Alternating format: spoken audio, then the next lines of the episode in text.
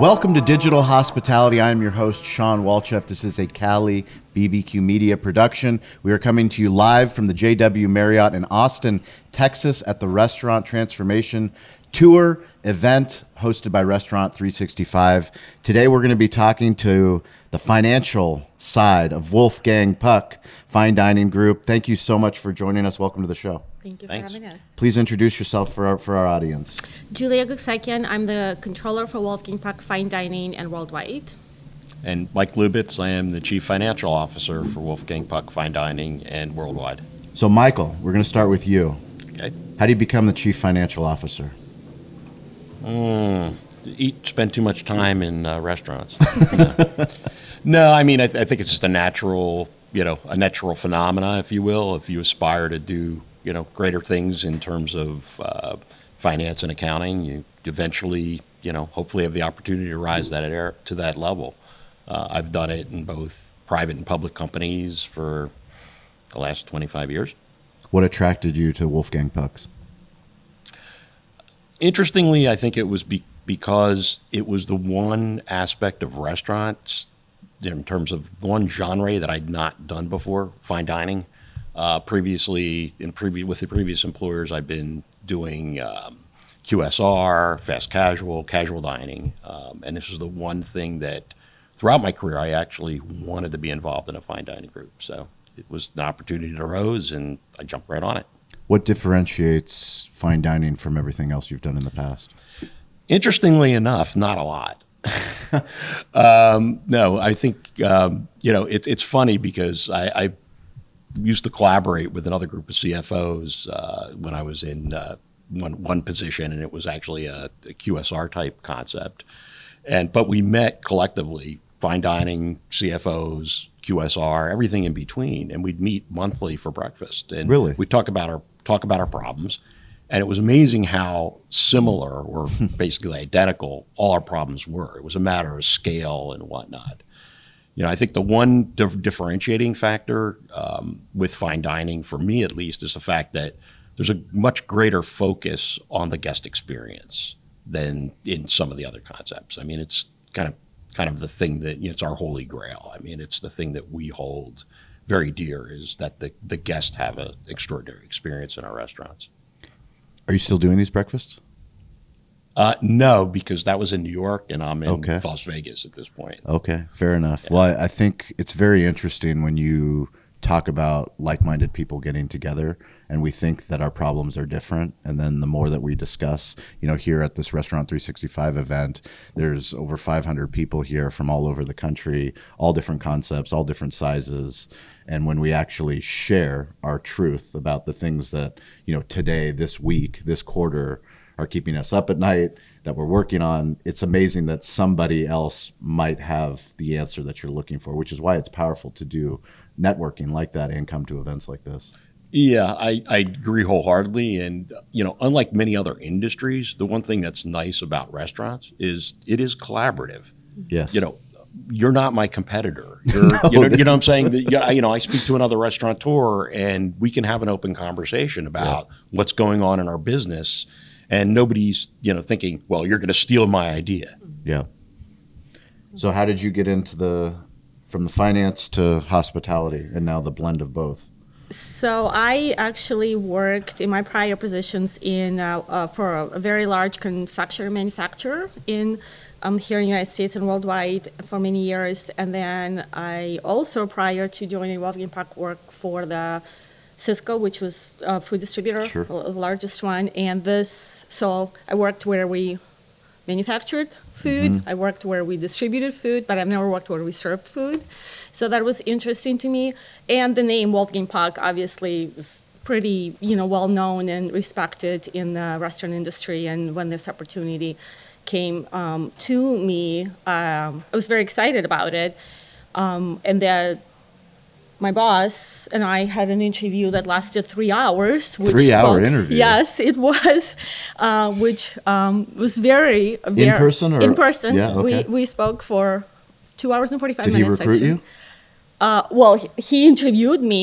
Somebody um, connected us Yep. and he interviewed me and i walked away from that realizing you know when you meet somebody and you can have a very enjoyable conversation for that long uh, there's something to it Yeah. um, so super excited to be with wolfgang puck and uh, has not been a dull moment since the day i started so What kind of perspective do you have coming from manufacturing and distribution?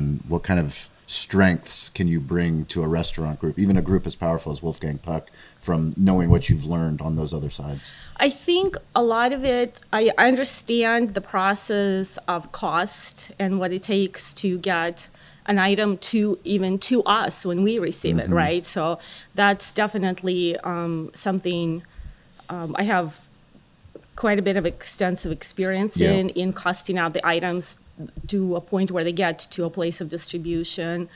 Um, their guest service is, uh, as Mike mentioned, is very high in our priority list. It's probably the thing we focus the most after the cost, or maybe on an equal level as well as cost of food. Um, so I don't know. Hopefully, I've brought some other things to the table. I'm still here, so that's a good thing. No, and I would say I, I, I think one of the, the, the great things that she brought from her background is is is the discipline and to have procedures and and you know things that that need to happen um, you know on, a, on an ongoing basis. Um, in many ways, the group and you know I've been with them for roughly seven years. Uh, when I joined, it was you know a company had been around for almost at that point 40 years Amazing. yet yet we still operated very much like a mom and pop uh, operation and i think we've brought you know process and discipline uh, to the organization and you know to her credit a lot of that's you know julia's efforts Can you give us a, an idea of the size and scope of the restaurant group? How many locations, employees? So, so we're a little bit odd in that we we are organized into different in a different kind of buckets, if you will. Sure. Um, we have something that's called Wolf, Wolfgang Puck Worldwide, which is a licensing operation, and it's actually you know a franchised licensor uh, of restaurants, uh, which are both domestic and international. There's roughly 85 units. Um, mostly non-traditional units, meaning uh, they're you know universities, colleges, airports, Airports. things of that nature. Did you do stadiums as well, or? Um, yeah, I mean we've you know we've yeah yeah we've done some some stadium deals uh, in the past. Um, looking to do more. You know, they're building a few more Yeah. stadiums in in Las Vegas, so hopefully. Uh, but anyhow, so th- that's one part of it. We also have a consumer very rich consumer products business. Mm-hmm. Um, you know, occasionally you'll see you know you'll see Wolfgang appear, let's say on HSN yes. you know, hawking some things, dropping a few f bombs. um, yeah, he he, he uh, he's uh, rather comical. It's Yes. great to see the cringe on the HSN woman's face. uh, but nonetheless, and so that's that that's one part of our business. Uh, the other is our fine dining group. And our fine dining group is both domestic and international restaurants uh, throughout the world, predominantly the Spago and Cut brands, which are our two flagship brands, if Yeah. you will. But we also have a lot of other things, um, a lot of other brands, other concepts that feed into that. Um, that also comprises, you know, we also do food service management, if you will, for major hotels. So, as an example, uh, 45 Park Lane in London, we're responsible for all the food and beverage operations of that uh, Dorchester Group hotel. Uh, Pendry West Hollywood, we do the same thing. And um, I guess we have one in um, actually the Matilda Palace in Budapest. Same same thing. We do all the food and beverage there, and uh, and in many others, we just have a restaurant, two restaurants, three restaurants, whatever, um, in a, in a different location, you know, different hotel location. When you look at the revenue pie, so to speak, what gets you the most excited about the different opportunities? I know that you have different income streams. It's something interesting for me as someone that started as a as just a, a mom and pop barbecue restaurant shop to see, you know, we're doing media now. We're trying to get into consumer packaged goods. So many of these things are big picture, but you realize why successful brands like yourself have ventured into so many different different arenas. The results are in National Restaurant Association show. Kyle and Sarah and myself, we were at the Davo's sales tax booth and we were polling restaurant owners on the floor. This was a very unscientific poll, but the results are resounding. Restaurant owners do not like sales tax. Nobody likes sales tax. Doesn't matter what business owner you are, small business, big business.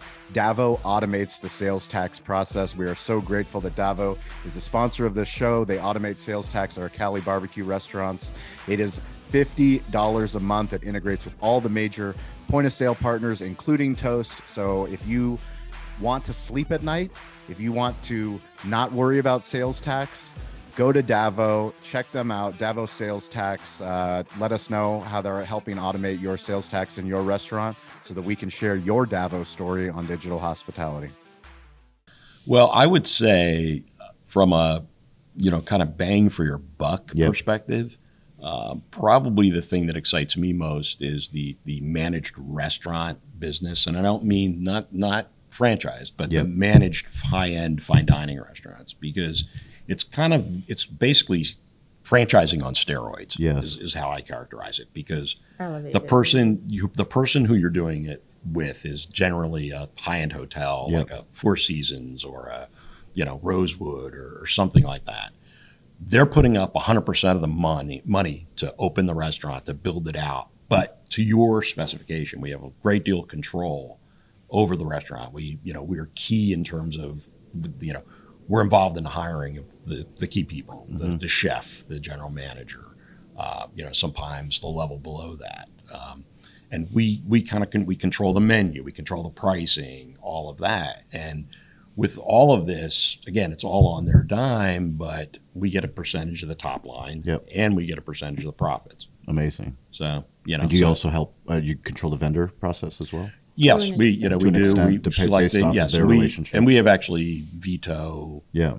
authority, if you will, because at the end of the day, it all has to meet our standards. Uh, because we're not interested in, you know, getting into a situation where it's an inferior, let's say, an inferior meat vendor, Yeah. as it, by way of example, and it, it doesn't show well in terms of, you know, in terms of our menu. Sure. Can you talk? You you mentioned true cost, understanding that something costs money to get manufactured, costs money to get distributed, and then actually costs money for us to To to it. buy it Yeah, and for our restaurant. restaurants, and then we have to sell Cook it. right. Um, can you talk about rebates? Because it's something that people don't talk about. I just had a conversation recently where we're going through a fit food process uh, at our restaurant, but rebates is something that isn't talked about a lot. Can you talk about true cost, landing cost, rebates? How do you view it, and how do you have a open, transparent? Because we're all in business to make money, right. and once you start talking about rebates, you start to question, well, how much am I really paying? Right. And and it's a bit of a it's not a simple process. Let's just um, call it that How way. did it get so complicated? Well, I think, you know, when you have agreements in place with your vendors and uh, you're committed, not, not committed in the sense that if you don't purchase so much, but they know your volume, right? They know your consistency of the volume. That helps them drive their costs down, Sure. right? Which is why they are able to offer rebates. The purchase power of, you know, a company that has multiple locations in multiple uh, regions in the United States and even internationally definitely plays into role um, into the the extent of the rebate that you're receiving. We have I'm not going to take credit for any other rebates we get uh, ever because we do have a purchasing director who is very involved and been with us for a very long time and has a very good relationship with the vendors that oversees the process and controls um, the purchase process to an extent. Uh, and it's an example of how we, from accounting standpoint, able to assist in the process is, what- any- you know, we'll get a request for, hey, we want to buy from this vendor. We're like, can you complete the credit application because that comes through my team? And we're like, okay, what are you buying? And are we already, do we have an established vendor we can purchase from who is also happens to be on the rebate program? That does not mean that we're not going to go and support um, situations where we truly do need to go to this vendor because they have a niche product or a specialty item that we want to offer. You know, a lot of times it's a local cuisine because we do pride ourselves in in integrating and supporting local vendors, no matter where the location is, you know, international or domestic. But we have a very um, quick turnaround process with our purchasing director to say, hey, this is what the request is is it something we can facilitate with existing vendors or do we go out and you know he will step in and say yes we can get a, the same quality product from x y or z or no go ahead and help them get this vendor set up and get the purchasing going. So i think it's collaborative effort. It's uh, it's understanding it's everybody's understanding of what uh, an appreciation for each other's expertise, I think, is what makes rebates a successful program. And we do pretty good job at it. So we, we do get, uh, and we benefit from the rebate. From the financial reporting standpoint, we don't necessarily break it back down into cost of sales, right? Yeah. So if we purchase chicken from, Mary, you know, Mary's Chicken or wherever, and we pay this much, yes, we, we know what it is after the rebate, but we, we don't necessarily put it back to cost of sales and meat. We just record the rebate revenue as a, as a separate line item on the P and L, um, which I think is a proper way to do it. Otherwise, I'll probably need like three more accountants just to break it down to the invoice level or the vendor level. Um, but yeah, I think the collaboration between restaurant operations, the chefs, the purchasing department, um, has a lot to do with uh, being successful at uh, and getting and maximizing your rebates.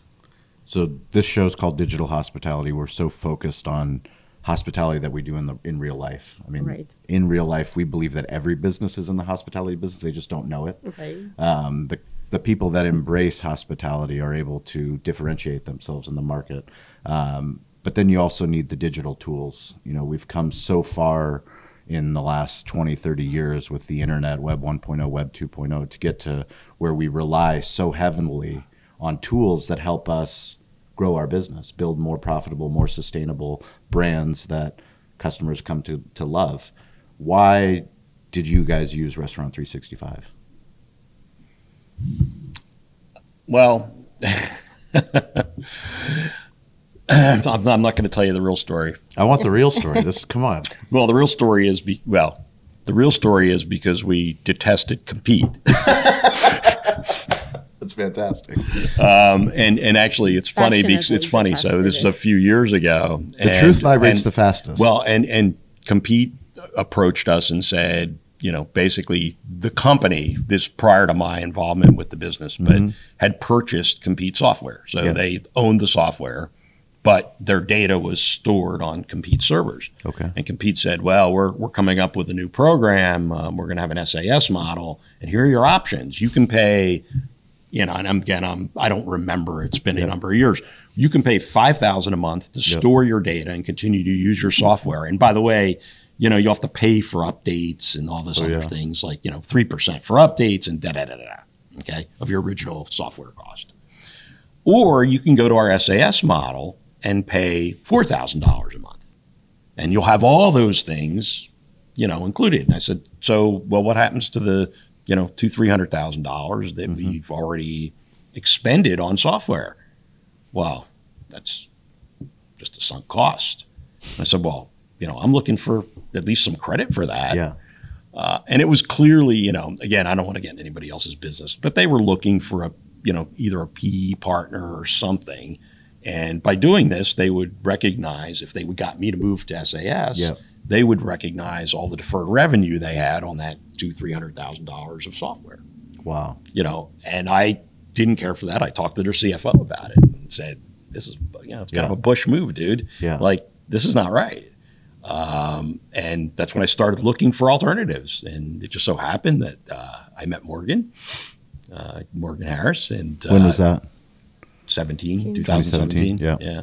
I met Morgan and uh, we started talking about the product. It sounded interesting. Uh, over my career, I've been involved with a number of software enterprises that are in their, let's say, infancy. Yep. I don't, I don't want to say infancy, but early development stage. Sure. And I've, I've never shied away from being an early adopter. Um, I've always found that that actually gives you a little bit bigger say in how, in kind of the direction of the product. Yep. Because if you're one of the first people that they're you're, they're talking to and getting advice from and getting feedback from, there's a tendency to you know to for you to get your desires dealt with. Uh, They you need know, feedback. Somebody new. They need feedback. Yeah. So so we you know we took the plunge. Um, we you know we we I think we signed our contract and started the process in 17, and we were fully implemented in 18. And what are you using now, seeing what you started with to where we are 2023? What kind of tools and rollouts and things that get you excited on a on a day-to-day basis? Well, we, I mean, we use, you know, we use the fundamental uh, packages. I don't, you know, I think that we're probably a bit remiss in that we haven't uh, aggressively adopted some of the new, newer features of, of the software. I think, you know, we certainly could benefit from some of the things, um, you know, like payment processing and EAP side. Uh, we we really stayed completely, and just our preference, we stayed away from their um, payroll and um, and and kind of labor management tools. Uh, and again, we'll revisit it. And I told them back in the day, I said we'll revisit it, but we went to something that was really more uh, focused on what our issues were and could accommodate uh, multi jurisdictions. That that was a big thing for us with a lot of fairly complex labor laws. Um, so so we had a different solution, still do. Uh, but but we'll revisit that and see if it makes sense. Because again, I'd love to have a comprehensive solution um, that meets all our needs.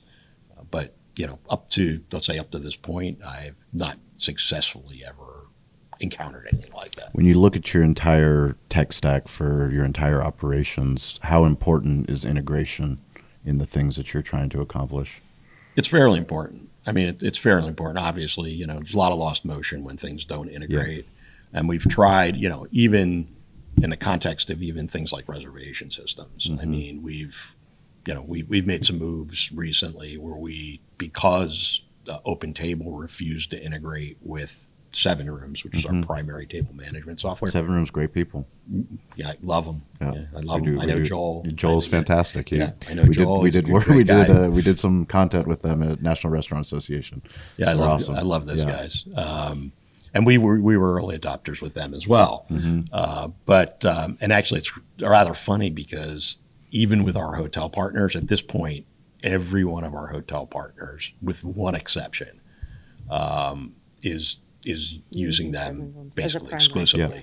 But we've gotten to the point where we we actually dropped because of the lack of integration or their Yeah. or let's say open tables decision to no longer uh, you allow the API to, to talk to seven rooms, um, we've actually we dropped open table completely. It's out of all our Yeah. restaurants, with the exception of one. Yes. So I do want to speak a little bit to R365 um, as well and our decision to go with them.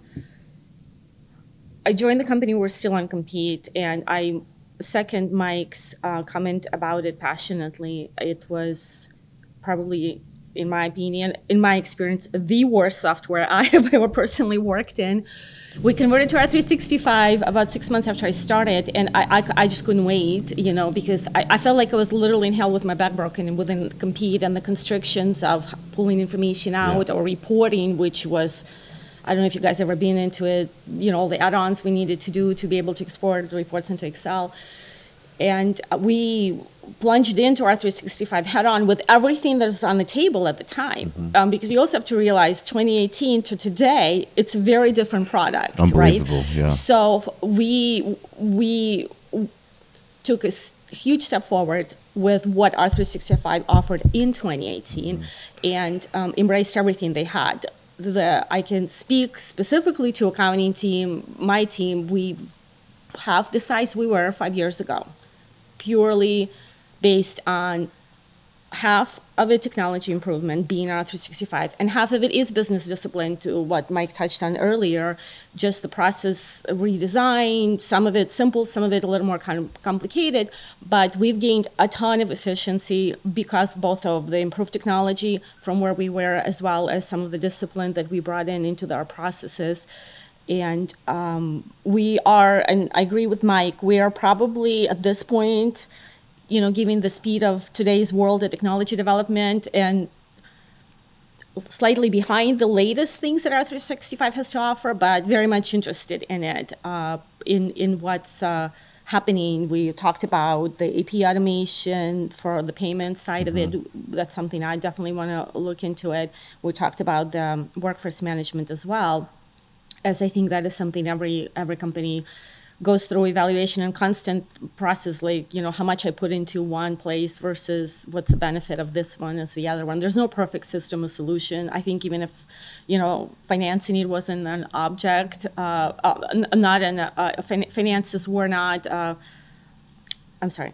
So the cost of the product wasn't an issue i still don't think they're probably the one fit all solution for for the businesses. But we are excited to be their partners and uh, we're very excited to be partners earlier on because we went through a lot of conversation back and forth. You know our mark owen who was our implementation um, specialist and forever tethered to us i have his cell phone and i told him i'll be selling it on a black market Don't worry, I'll just rainy publish day, it on the right? show. we'll just, um, but we've had very good. That's co- the secret. Don't tell everyone the secret. That's the secret right. is you you've got to get as close as you can Yeah. to the most important people in the tech companies so you can get your things done. Absolutely, and you know he moved on It's to easy to be a squeaky wheel when you got a direct connect.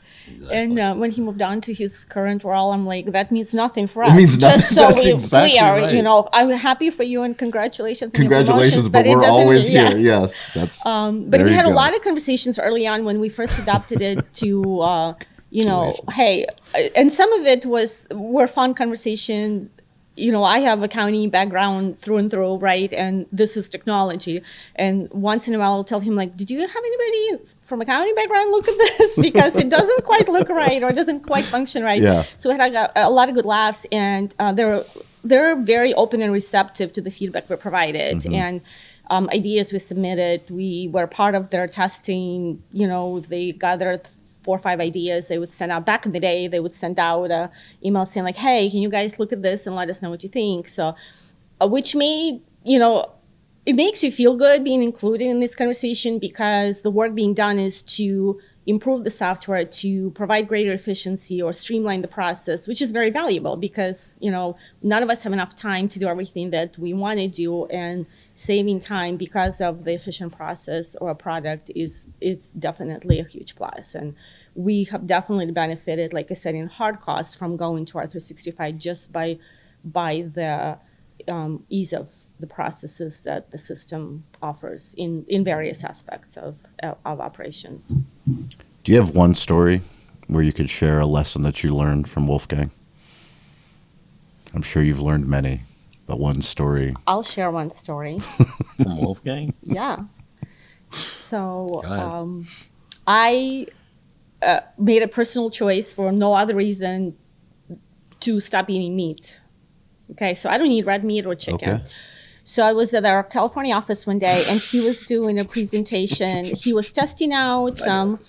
Uh, uh, he was testing out hamburgers and doing. So they were doing a cooking show, and when you happen to be there, which is amazing, right after it, all of this you get to eat. Sure. Right. so we're sitting to. in the conference room, and uh, they bring the burgers. You know, he just showed, and they're, they're like still sizzling and uh, we cut them up and and they're beautiful looking burgers uh, stacked with all the toppings and yum stuff.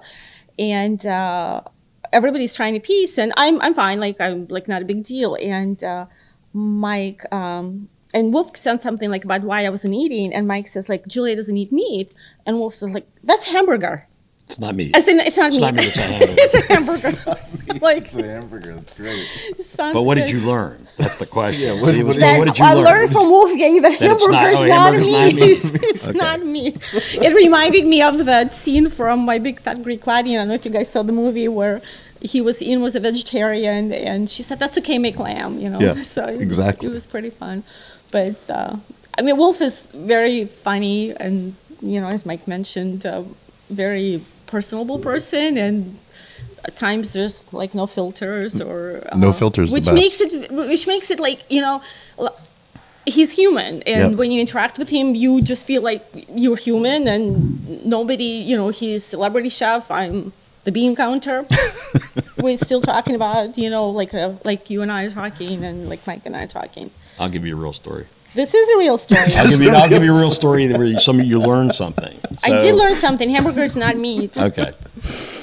No, uh, you know, we had a um, Wolfgang started something in L.A. Uh, in, out of out of our uh, facility there, um, which we called Rogue Kitchen. Okay, I like it. And Rogue, already. what Rogue Kitchen was is you would bring uh, different chefs um, fr- within our group from all from all around the world, and basically they'd spend a couple weeks there. And the first week they had to develop recipes on their own, nothing that they could, nothing that they serve in the restaurant. Okay, it had basically could not be something they served in a restaurant. It had to be something they made up, hopefully based on their heritage or where they came from or something of that nature. Because in this test kitchen, what would happen is the first week you would develop and, and, and basically perfect Okay. your recipes. In the second week, we would actually sell tickets to the Rogue Kitchen to, to, Oh, to the public. Yeah. And people would come in. It was only it was in a little seating area. I mean, literally maybe eight seats. Mm-hmm. Um, you know, right on like you know the equivalent of like a almost like a sushi bar. The, the kitchen was style, right. yeah. Yeah. It was almost an omakase kind of thing, but it was the the kitchen was right right there, and the chef was right there, and the chef had to cook the dish, present it to the guests, and then explain, you know, why he had done what he did, and and and where this came from, and and interact, and and then get feedback as Yeah. well, and you know, and I I thought that was really interesting, and Wolf and I had a long conversation about it, and, and he said, well, and I said that's really neat because they learn new cooking and and whatnot, and he said he said no, that's not what it's about. And I said, Well, what do you mean? And he goes, I can teach anyone to cook. I can't teach anyone to be a chef. And what he meant by that was that that guest interaction, Yeah. that guest interaction and the ability to take feedback from someone other than another professional chef Yes. who would say to you, uh, it's a little too salty or I, you know, I don't like this or whatever. The ability to do that, that humility Yes. and, and that ability to interact is what the difference is between a cook and a chef. That's amazing. Well, that's why we share stories like this, is so that we all can learn. And we're grateful that you guys pay attention to the show, that you follow the show, subscribe. Um, every Wednesday, every Friday on the social audio app Clubhouse, you can join us, tell us about your restaurant. If you're in sales, if you're in marketing, if you're in finance, uh, come on stage, tell us about what you're working on, what you're building. Uh, we have a micro community of digital hospitality leaders from all over the globe. Um, where can people follow you, connect with you? LinkedIn? Are yeah, on LinkedIn, definitely LinkedIn. Okay. Um, I mean, you know, we, we have all our stuff Are through the, hiring? through the website as well. Are you hiring in any parts of the company? We're Um, always hiring. always- Tryouts- always recruiting. Tryouts Always. are ongoing. Tryouts are always ongoing. Yeah, we're always we're always hiring. So- Fantastic. Well, we appreciate it. Thank you for listening, and uh, we will catch you all next week. If you want to connect with me, it's at Shawn P. Walchef, S H A W N P W A L C H E F. That's LinkedIn, Instagram, TikTok, all the platforms. I'm weirdly available. We appreciate you. Thank you, Restaurant 365. And uh, let's go enjoy the show. Thank, Thank you you. for having us. Yes.